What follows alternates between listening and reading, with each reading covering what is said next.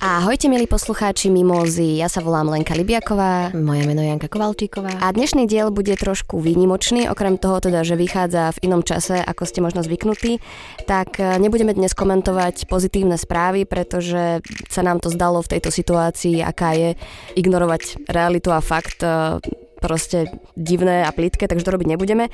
Ale rozhodli sme sa pozvať si sem zaujímavú hostku, s ktorou si možno trochu priblížime aj život na Ukrajine a Ukrajinu ako takú.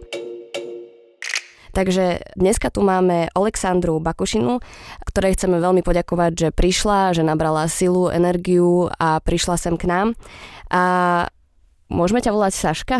Áno. Dobre, áno. takže Saška je dizajn, dizajnerka, ktorá pochádza z Ukrajiny, z Kieva a od vysokej školy je tu v Bratislave, kde si študovala na Vysokej škole výtvarných umení priemyselný dizajn uh-huh. a odtedy žiješ tu aj so svojím mužom, ano. ktorý je tiež vlastne z Ukrajiny však. A už teraz aj s dieťatkom. A už teraz vlastne aj s dieťatkom. So synom, áno. Tak k tomu ti gratulujeme. Takže iba by som teda povedala, že sa venuješ tomu dizajnu.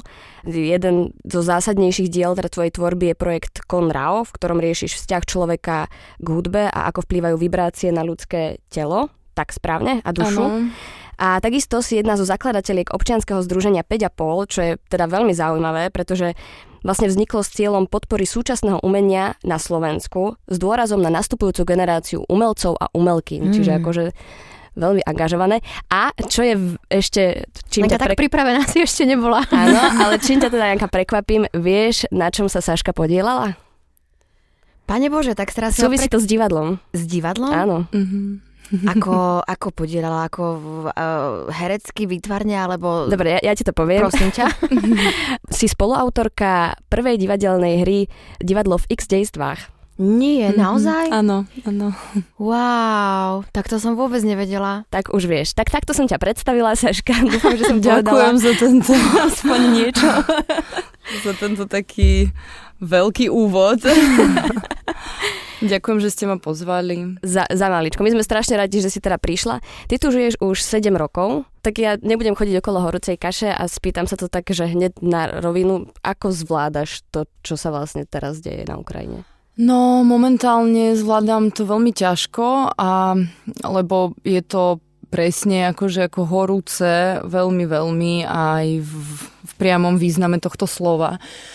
Um, akože nevedela som si to predstaviť pred pár dňami a úprimne a sme sa akože tak bavili aj s manželom a úplne to bol taký zaujímavý emocionálny skills v mojom e, akože živote, že proste ja som nejak s ním debatovala, hovorím, že ale však my sme v 21. veku, už sú technológie, proste ľudia rozmýšľajú na inej úrovni, chcú úplne niečo iné, ja neviem, lietajú rakety na Marse, explo, explorujú, akože, alebo skúmajú nový svet a my sa spustíme do tohto pekla. Ale je to tu a je to pravda a proste pred pár dňami Rusko s vojnou prišlo na Ukrajinu. Mhm. A je to fakt a nič sa v tom nedá zmeniť, okrem toho, že u vojny je iba dve varianty. Buď zvíťaziť, alebo skapitulovať. Uh-huh. A to víťazstvo je to jediné, čo vie zachrániť teraz náš štát. A to v tom, v čom žijem teraz tieto dni. A moja rodina sa nachádza teraz v Kieve. A v Bratislave sa nachádza môj manžel, moje dieťa a jeho matka, akože babka. A ostatní všetci sú na Ukrajine, aj moje kamaráti. Mm, s tým, že to bolo veľmi, veľmi nepredvydateľné aj v rámci toho, že to bude po, celé, po celom štáte. Nie len akože na tých častiach e, toho DNL, RN, LNR, Donecka, Donbasu, na hranicách s Krímom, e, tak toto nás veľmi akože prekvapilo, ale zároveň, čo môžem ako keby konstatovať, že to strašne e, spojilo ľudí na Ukrajine. Mm-hmm Proste je to neuveriteľný tím teraz, ktorý pracuje v jednom smere. Mm, nie sú tam žiadne spochybnosti a je tam jeden veľký spoločný cieľ. Áno, áno. A ty máš teda rodinu na Ukrajine, máš tam maminu, ocina, babku. Babku, áno. A oni sú v bezpečí teraz? Teda no, v, v rámci možností. Hej, tak. hej, uh, chcem trošku ako keby povedať k mojej rodine asi, lebo to je pre mňa dôležité, uh-huh. uh, že môj detko, otec otca, bol teda generál major mm, e, sovietskej rozviedky A proste môj otec je Rus, a pochádza z moskovskej gubierni, takže ja som na polovicu Rúska, na polovicu Ukrajinka. Moja mamina je e, Ukrajinka, čo pochádza z Poltavskej oblasti. A vlastne tento ich sojus je pre mňa tiež až taký symbolický. Uh, môj otec žil, on vlastne sa narodil v Európe, v Prahe, lebo jeho otec slúžil tam, kedy po druhej svetovej vojne. Vlastne potom oni sa presťahovali do Kieva, a proste môj otec je konštruktor vesmírových staníc a mamina je dizajnerka interiéru, ktorá je veľmi analyticky schopný človek. Oni sú teraz na dochodku a spolu proste veľmi e, som hrdá na nich, že oni čítajú, rozmýšľajú a, a práve zapínajú logiku svoju mm-hmm. a neveria nikomu okrem seba a proste Uh, ťažko povedať mi a uznať, že mi mamina proste pred ešte rok mi hovorila, že to sa stane a práve pred dvoma týždňami uh, môj otec úplne zna, akože znasobil našu rodinu, proste oni nakúpili benzín, oni pripravili taký bunker s tým, že on je konštruktor, tak on pozvaral uh, konštrukciu a dal to do pivnice. Oni úplne plne nachystaní boli na túto situáciu. E, máme kúpený generátor, ktorý generuje vodu a vlastne e, my máme dom pod tým veľkým letiskom pod Kievom v Borispole. Uh-huh, a je to taká menšia dedina, a, takže on, on všetky jeho ako keby tie susedia, čo uh, ho vážia a verili mu, tak proste tiež uh, všetkých akože spodvihol na to, aby tiež si zakúpili tieto zásoby a tak. Takže oni si teraz veľmi pomáhajú navzájom s tým, že to je dedina, takže všetky potraviny, nič netreba kupovať. Obchod je zadarmo pre tú dedinu. Všetky obchody sa potvárali proste. Ty vieš prísť, zobrať, čo potrebuješ konkrétne teraz a nechcem ešte ako keby, no chcem ešte upozorniť, že stále pandémie je a proste moji rodičia teraz prekonali koronu a práve kvôli tomu moja babka musela byť v Kieve a v tú noc, keď proste ruské vojska vošli na Ukrajinu, tak moja babka bola uväznená v byte a nevedeli ju odtiaľ dostať. Ale skrz kamošov proste sa to podarilo, takže oni sú teraz spolu a včera ona oslavila tých 92 rokov, takže sme si volali a proste hovorím, že ja som aj na ňu veľmi hrdá, lebo ona je strašne silná povaha a mi ho, kedy si hovorila, že včera vymyslela vtip a mi ho, mi ho povedala, že... Tak nám ho povedz. No, že No, že vieš, Saška, ja som, lebo ona pochádza z tej dediny, kde moji rodičia teraz majú ten dom. Áno. A ona, že No vieš čo moja, tak utekala som akože, keď bola vojna z dediny, no a teraz keď som sa vrátila, tak sem prišla tá vojna. Takže úplne ja, že babka, ty si proste naše slnečko a ona, že nikto ma tu ne, nechytne, ja ešte všetkým ukážem, proste ona je neuveriteľná.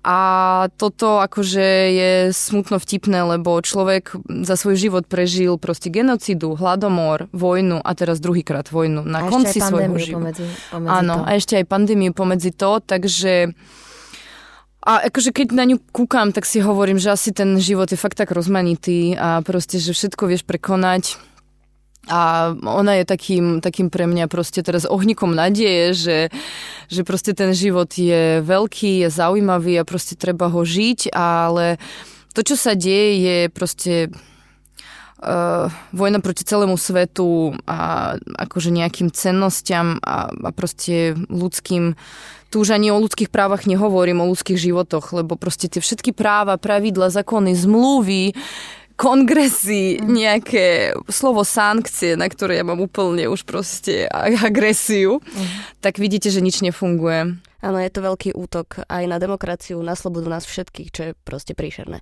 Ty máš aj sestru Áno. a ona žije v Moskve. Hej.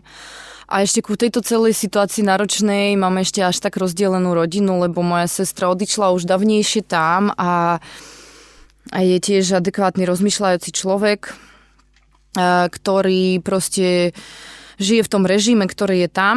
Bohužiaľ sa to stalo proste...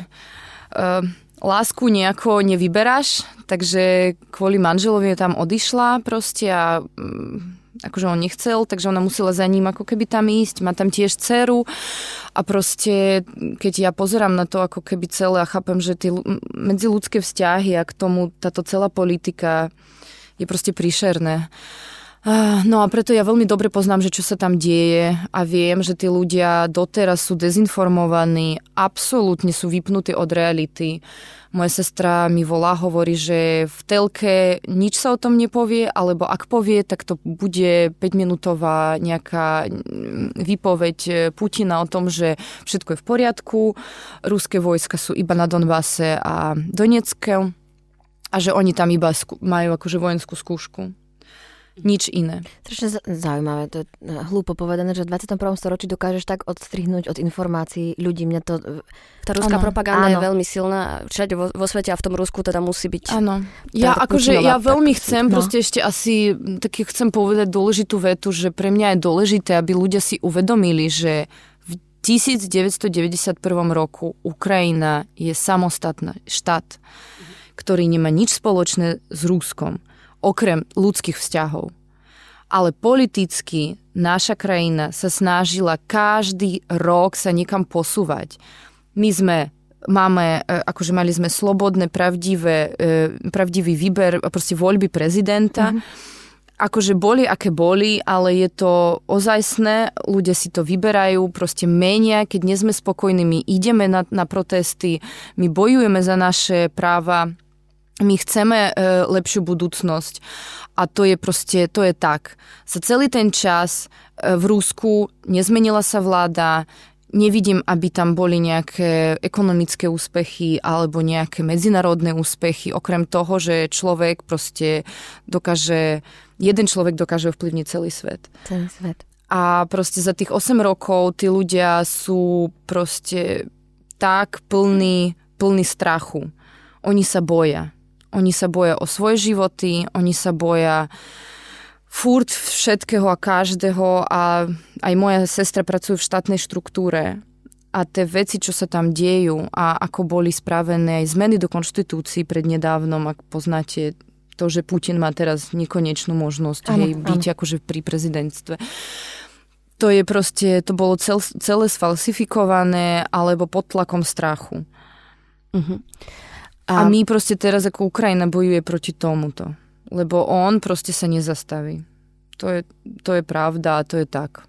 A teda vravela si, že e, Rusko a Ukrajina sú vlastne veľmi blízko späté tým, že teda je tam aj hlavne rodinne, však vlastne mm-hmm. však tvoj ocino teda je e, Rus a sestra žije v Moskve, tak máš od sestry možno aj nejaké informácie, že ako to tí ľudia tam vnímajú v tej Moskve? Že, no však práve hovorím, že, že... oni sú absolútne dezinformované. Uh-huh. Aj treba dneska ráno mi volala sestra s tým, že je veľmi, akože veľmi ťažko prežíva, ako jej volajú kamarátky a pýtajú sa, že a, a prečo rady pred bankami? A že čo chcú spraviť v Rúsku a čo chcú, akože pozatvárajú banky. Mm-hmm. Proste, akože absolútne, ale to je presne to, že ty keď si žiješ v propagande, ty máš tak vytvorenú bublinu kľúdu, že ty nevieš ako keby z toho výjsť von. Že ty proste zatváraš oči na, na veci, ktoré sú pred tebou, ale ty si omámený týmito sloganmi alebo nejakými vysvetlívkami na tie, mm-hmm. áno, na tie problémy, že hocičo a a toto presne, čo robí môj otec, že on je teraz na dochodku a on už posledné tri roky um, má, má také hobby, že on každý večer si sadne po robote, on furt pracuje ešte akože tak, že niečo proste vymýšľa, stáva domy, nejaké zaujímavé bunkre. konštrukcie, bunkre.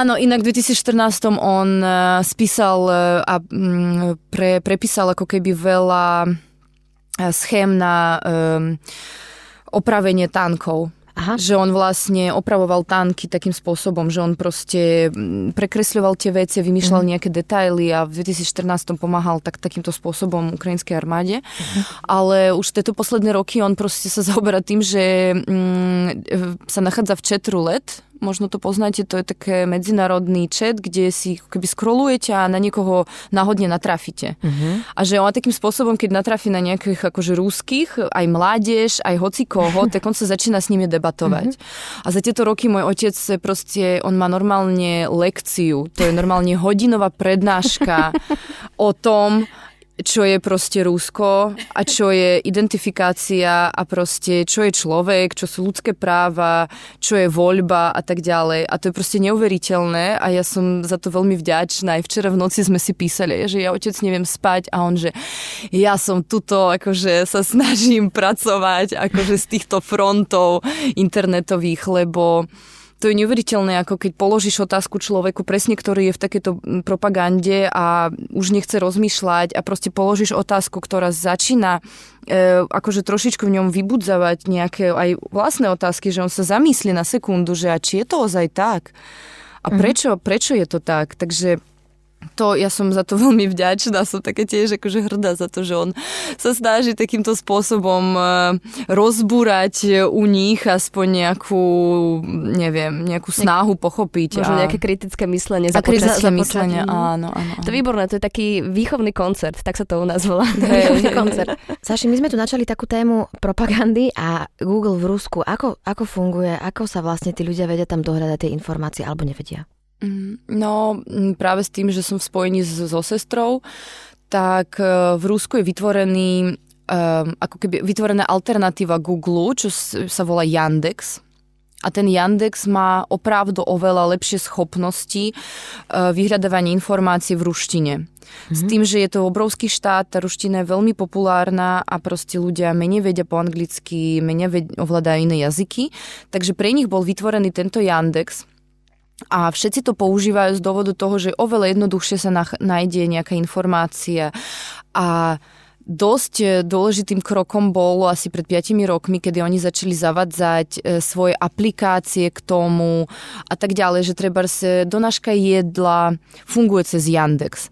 E, taxíky, veľmi dobrá mapa je spravená e, ako keby pre mesta veľké, ano. že proste všetci namiesto Google, jasné, že keď blbne Google, tak proste zapnú, akože nejaká, áno, že nejaká aplikácia menej funguje, tak proste automaticky si zapnú Yandex a už ani nerozmýšľajú. Ale aká reklama tam je, aké správy tam sa vyhadzujú, proste to všetko je filtrované ruskou akože politikou a ruskou pra- propagandou. Je to predpripravené, že nechťac kliknite, nechťac prečítate. Úplne pracuje na podvedomí, ako keby, uh, ako vo filme Focus, teraz akože dám také prepojenie, neviem, či ste videli film Focus, tak si ho pozrite a to mi to presne pripomína, že ako podprahovo človek vysielajú všelijaké veci a ani nevieš ako mm-hmm. a mhm. už si v tom. Áno, mm-hmm. áno, že presne aj moja sestra, že náhodne sa ti vyhodí nejaká informácie, že niekde niečo a proste ty si ako keby nechťac ju otvoríš, no ako väčšinou sa s nám stáva, hej, nejaký Instagram mm. a tak ďalej.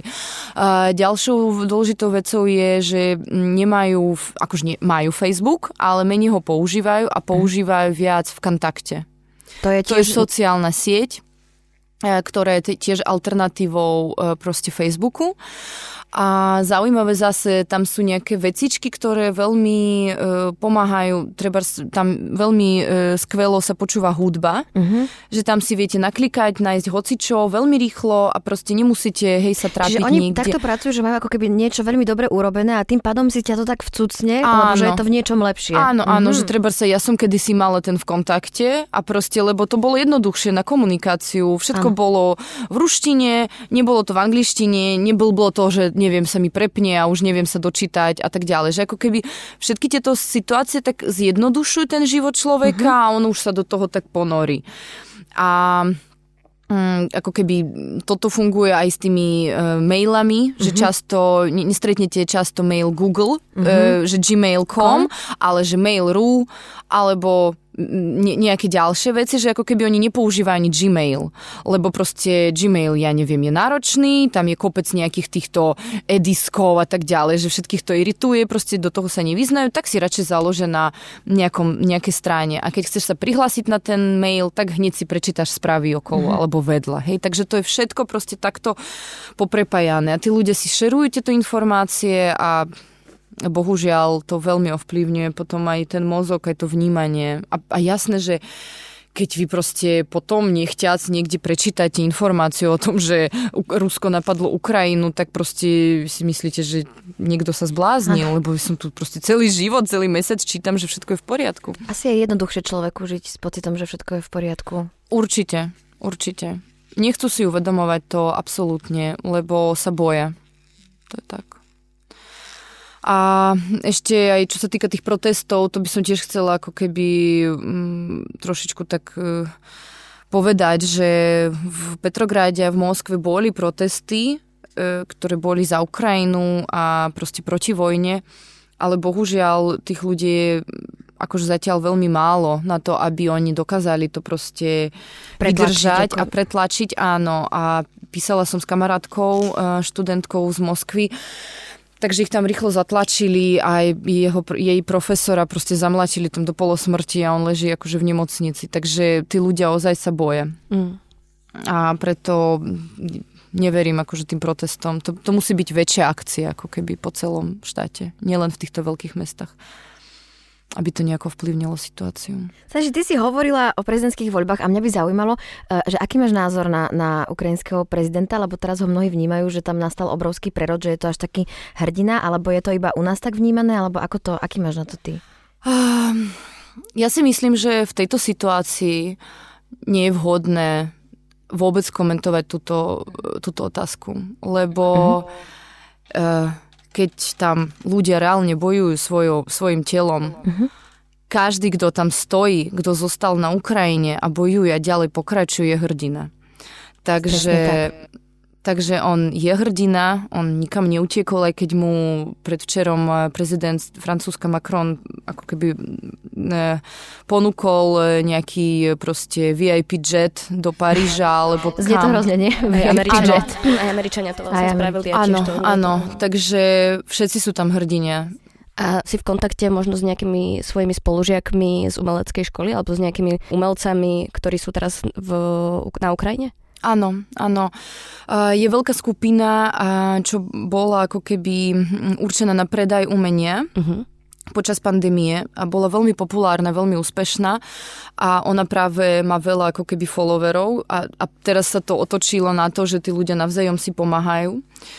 Uh, sme v kontakt, akože som v kontakte s väčšinou svojich kamarátov a ja som veľmi inak vďačná, chcem hneď poďakovať aj Slovensku, všetkým mojim slovenským kamarátom. Proste neuveriteľná obrovská podpora. Všetci mi vypisujú, že majú izbu, majú dom, majú chatu, že proste hoci kto, kto bude potrebovať potom nejaký, nejaký čas tu byť, tak proste môžu prísť a za to veľmi som vďačná ale umelci ponúkajú aj rôzne, akože vymýšľajú teraz rôzne koncepcie, flashmoby aj do celej Európy. A práve včera viem, mm, že chcú uskuto- akože sa debatovalo o tom, že chcú uskutočniť zapnutie sirén cez repraky vo veľkých mestách Európy, aby ľudia vedeli, čo je sa zobudiť na to, že vy neviete, čo teraz musíte robiť, či utekať a kam utekať a čo, čo vás zobrať, čaká. Čo nezobrať, a čo či zobrať. vôbec niečo. Mhm. Áno. Takže ako keby tá umelecká scéna eh, podľa mňa teraz prežíva veľké zmeny a ako, ako to bolo aj v Bielorusku, čo som tiež sledovala, som bola tiež v spojení s bieloruskými umelcami. Mm, neviem, proste pevne verím, že to vydržíme a spravia nás to iba silnejšie, ako, ako aj štát, ako aj ľudí. A tí ľudia budú vedieť, že všetko je v ich rukách a už nebudú na nikoho spoľahať a iba na seba, na svoju silu, duchu. Uh-huh. A teda s tými ľuďmi, čo si v kontakte, tak oni sa snažia možno nejak dostať sem, alebo to nechcú, alebo... No, poprvé je to teraz veľmi nebezpečné, lebo všetky cesty sú veľmi preplnené. E, moji kamaráti, čo sa dostali na Zakarpatskú Rus, vlastne Zakarpatie Ukrajiny, tak cestovali niektoré 30-36 hodín v aute. A aká je to vzdialenosť? No to je vlastne uh, 850 kilometrov. Mhm. Čiže možno niečo, čo by si mohol dať za nejakých 7 hodín, hej? Áno, takže oni vlastne, a s tým, že nikdy nevieš, e, keď odbijajú Ukrajinci tie rakety, že kde ona spadne, lebo to je veľmi nevyspytateľný proces, takže ľudia sa boja, ano. že keď sa to útočí na nejakú veľkú cestu, tak proste sa môže stať, že to akože aj e, zabije nejakých e, akože ľudí, nevojakov ani civilistov, mhm. civilistov áno. A, a toto je proste, hovorím, že podľa mňa teraz je dôležité proste vystať nejaký prvý týždeň a to ukáže, že čo bude sa diať ďalej, lebo teraz sa presúvať nie je úplne vhodné podľa mňa. Mm-hmm. Aj keď veľa ľudí to robí, veľa ľudí cestuje sem na hranice, môj manžel pochádza z, tejto, z tohto Mukačeva, uh-huh. čo je vlastne blízko pri, Sloven- pri slovenských hraniciach a tiež v jeho dome teraz bývajú ľudia, ktorí akože sa tam, tam prišli. A tvoj manžel, on je teda lekár? On je zubár, lekár, zubár. Mhm. áno. A ty si vravela, že teda rozmýšľa nad tým, že by možno sa teda otočil a išiel na Ukrajinu. Áno, áno, pomáhať. veľmi ťažko prežíva tieto dni a veľmi náročne sa mu pracuje proste tu, keď vie, že niekomu je reálne, akože niekto potrebuje reálnu pomoc. A, takže uvidí sa, ja určite tomu nebudem brániť a určite nebudem ho niekde schovávať pred vojenským lístkom, keď mu príde alebo čo, lebo, lebo môj názor je taký, že ak my toto nezvládneme, on sa nezastaví a príde ďalej. Jeho cieľ je vrátiť sovietský sväz, kde on bude tým hlavným človekom v tomto novom sovietskom sveze. A presne, ja nemyslím si, že on nechá potom aj Európu. Jemu to je jedno momentálne. Keď on robí takéto zverstva proste na celej Ukrajine, tak jemu to už bude jedno, či to je proste Európa, je to NATO a hlavne ako sa k tomu postavili tieto uh, organizácie, tak pre neho iba, iba ďalšie, ďalšie potvrdenie toho, že on má silu že on mm. môže pokračovať. Saši, mňa zaujíma, čo máš na Ukrajine najradšej? Ja som eh, s, s tým, že som, sa mi narodil syn prednedávno, má teraz rok a dva mesiace, a tak som mala takú chvíľku, kedy som musela vycestovať na Ukrajinu na tri dni iba na 3 dní som mohla a nechala som malého na babku. Uh-huh. Takže som iba sama odišla na Ukrajinu a, a, ten pocit po tom, že ako keby už sa mi zmenil štatus, hej, aj v hlave, ano. aj proste ako keby všetko sa mi zmenilo, tak keď som sa vrátila do Kieva, lebo pochádzam z Kieva, akože som veľa cestovala po Ukrajine, ale prvý pocit to je toho, že poprvé som doma. A ten pocit domova ne, nevymazateľný proste. Ano. Kdekoľvek ja budem sa nachádzať, vždy keď vkročím do toho proste na ten, do, do mesta, do, toho, do, mesta do, do tých svojich akože miest, kde som vyrastala, tak proste ten pocit domova. A nikto ti ho nevie zobrať proste a nikdy sa to proste nevymaže z pamäti. Uh-huh.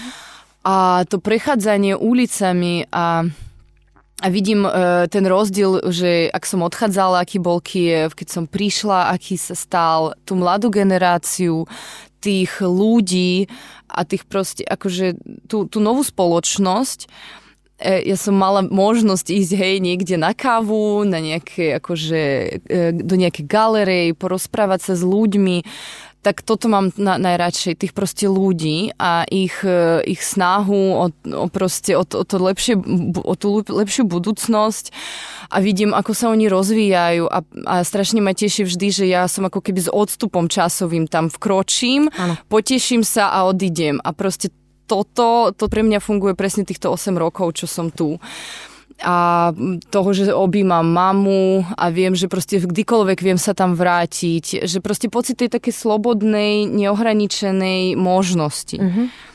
A keď sa stáva takáto situácia, tak proste to sa stráca a strašne ťažko to, to ako keby... nesie. Áno. A myslíš si, že toto celé nejak ovplyvňuje tvoju tvorbu? Umeleckú? Ah, akurát eh, včera som mala mať konzultácie s mojou eh, vedúcou e, ohľadne diplomky, lebo tento rok ja musím skončiť e, už magistra na VŠVU.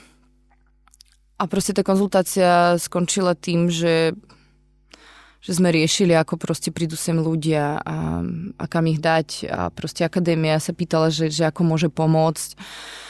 A sme to rozoberali s rektorkou, takže určite to ovplyvňuje moje, akože môj mysel a, a hlavne téma môjho diplomu je uh, design v postdigitálnej dobe. A teraz uh, viete, že môj mozog sa pozastaví nad tým. Ja mám normálne kognitívnu neschopnosť rozmýšľať, že ako ja môžem spojiť proste spoločnosť v postdigitále, keď my žijeme úplne v praveku. Takže určite to ovplyvňa. Neviem ešte akým smerom, ale cítim to, že môj mozog není schopný absolútne prijať. Ďakujeme ti, Saši, že si prišla, že si ja veľmi, veľmi, veľmi zaujímavo rozprávala. A možno tak na, na záver, ako môžeme teda pomôcť Ukrajine. Čo môžeme sa zúčastňovať všetkých pochodov, ktoré tu sú a každý deň vlastne v nejakom čase minimálne v Bratislave a v iných možno menších mestách treba to sledovať a podporovať to.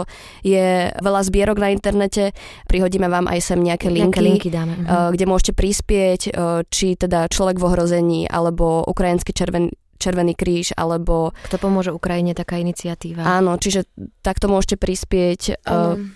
Ako ešte, ak ti niečo napadá, povedz. Uh, ja si myslím, že všetko len nás iba čaká, akože ešte v, v budúcnosti najbližšej, že čo bude treba, lebo momentálne je to ozaj vojna, ozaj boj a m, strašne tam ako keby, že viete, ani, ani peniaze nepomôžu v danej situácii, ale si myslím, že do budúcna to bude dôležité sledovať. E, ja si myslím, že v prvej rade to bude nejaká pomoc utečencam lebo ja nemyslím si, že tí ľudia budú utekať reálne ako keby navždy, ale aspoň na nejaké doby, na to, aby proste sa upokojili, pochopili, proste nejak rozmysleli, že čo, ako majú žiť ďalej.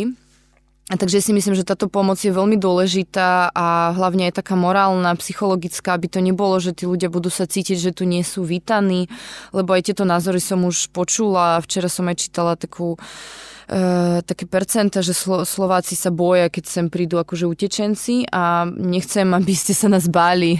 Ja sa nebojím. A hej, lebo tí ľudia nechcú, nechcú akože stratiť domov. Oni len chcú proste byť v bezpečí aspoň tú, aspoň tú chvíľočku. Chvíľu. Takže si myslím, že toto je dosť dôležitá pomoc a ďalšou pomocou ja si myslím, že vzdelávať tých ľudí, snažiť sa zničiť rúskú propagandu a proste správnym spôsobom ukázať, kde je pravda aby oni uverili a hlavne, aby samostatne rozmýšľali. Ďakujeme sa ešte Ďakujeme ti. A ja vám ďakujem.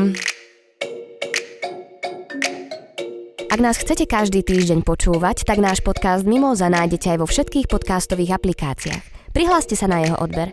Na podcaste sa tiež podielali Nikol Šulíková-Bajánová, štúdio Nevedza. Moje meno je Janka Kovalčíková. Ja sa volám Lenka Libiaková. Veľmi pekne ďakujeme aj Tonovi S a alkoshop.sk.